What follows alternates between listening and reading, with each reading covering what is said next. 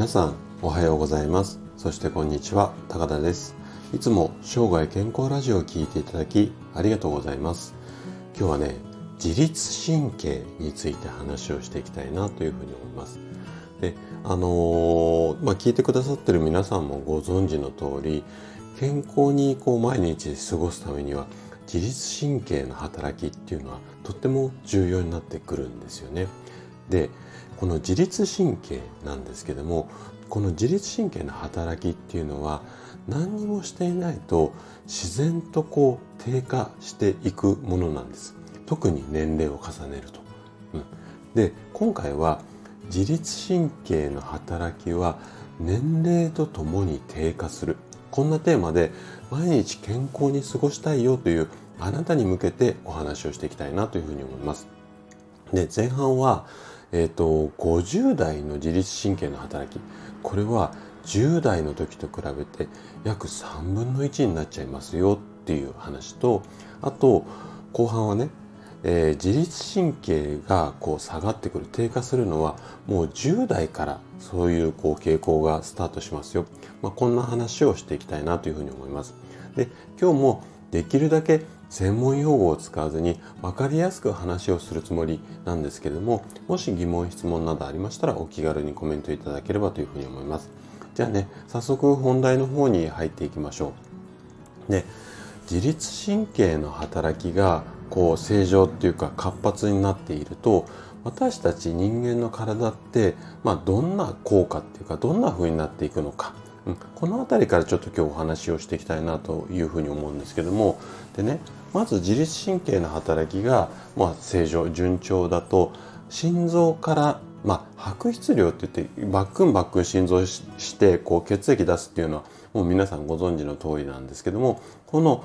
うんとドックンって言って一回こう吐き出す量ですね。この量がまちまちじゃなくてしっかりこう体に必要な分だけ出される。要は安定しますよっていうことですよね。あとそれに伴って血圧なんかも安定したりだとかあとは呼吸機能ですね。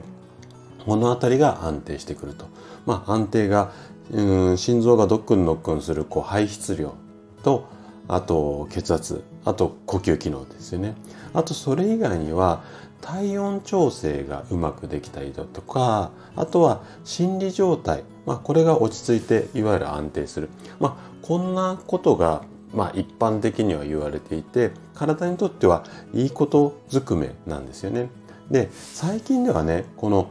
自律神経の状態っていうのをこう機械で測れるようになっていてこう指先にねこう指サックみたいなのを入れてこれで脈とかあの心拍とかを測りながら自律神経の働きを測定するっていう方法もあるんですけれどもでもあのこのやり方に関しては結構そのこううんまあ正確か正確じゃないかっていうのは賛否両論が実はあったりするんですよ。ただ医学的な側面から見た自律神経の働きを調べる方法としてやはりね血液データうんと会社の健康診断とかで、えっと、血取りますよね。でそれの結果って例えばタンパクがうんぬんとか、えーと、ガンマ GTP がどうだらってこう表がありますよね。あの辺りを分析すると自律神経要は血液の状態を分析すると自律神経の働きっていうのが分かるんですよね。で、えっと、自律神経の働きと免疫力って結構こう相関関係があってこの仕組みっていうのを、うん、まあ体系っていうか統計立てたのが福田アボ理論っていうやつがあるんですけどもあごめんなさいちょっと話がそれちゃいましたね。うん、でまあこんなこともあるんですけどもで、えっと、ちょっと元に戻すと要は自律神経の働きをしっかりまあ正常もしくは潤滑にこう活発に動くようにするっていうことが健康を目指す上でとっても重要になってくるんですよ。ただただここからが今日のちょっと本題になるんですけどもいろいろなこう研究データからねちょっと悲しい現実っていうのが見えてきたんですね。で自律神経の働きに関しては私も今50代なんですけどもあくまで平均なんですが50代の自律神経の働きと10代の頃の自律神経の働きこの働き具合を比べると50代はね実に10代の3分の1になってしまっているんですね。このぐらい低下しちゃうってことなんです。で、この辺りをね、ちょっと後半、もう少し詳しく見ていきたいというふうに思うんですけども、でね、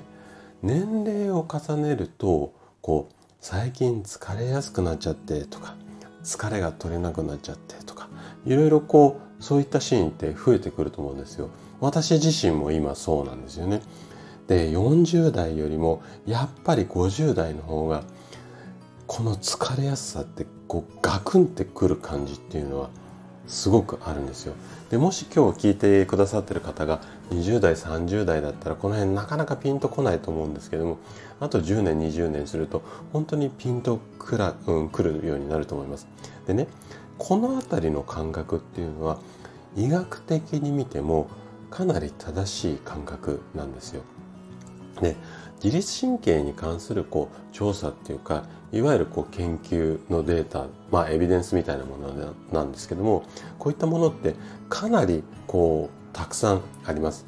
でいろいろなこう説っていうか考え方があるんですけども基本的なこのベースの考え方っていうのは、まあ、同じ、まあ、要はあのデータが一緒なので同じようなベースの考え方なんですけどもでポイントとなってくるのが自律神経の働きっていうのは年齢とともに低下をしていってしまいます。はい、これはもうどの研究でも明らかなので私たちの体っていうのはそういう仕組みになっています。で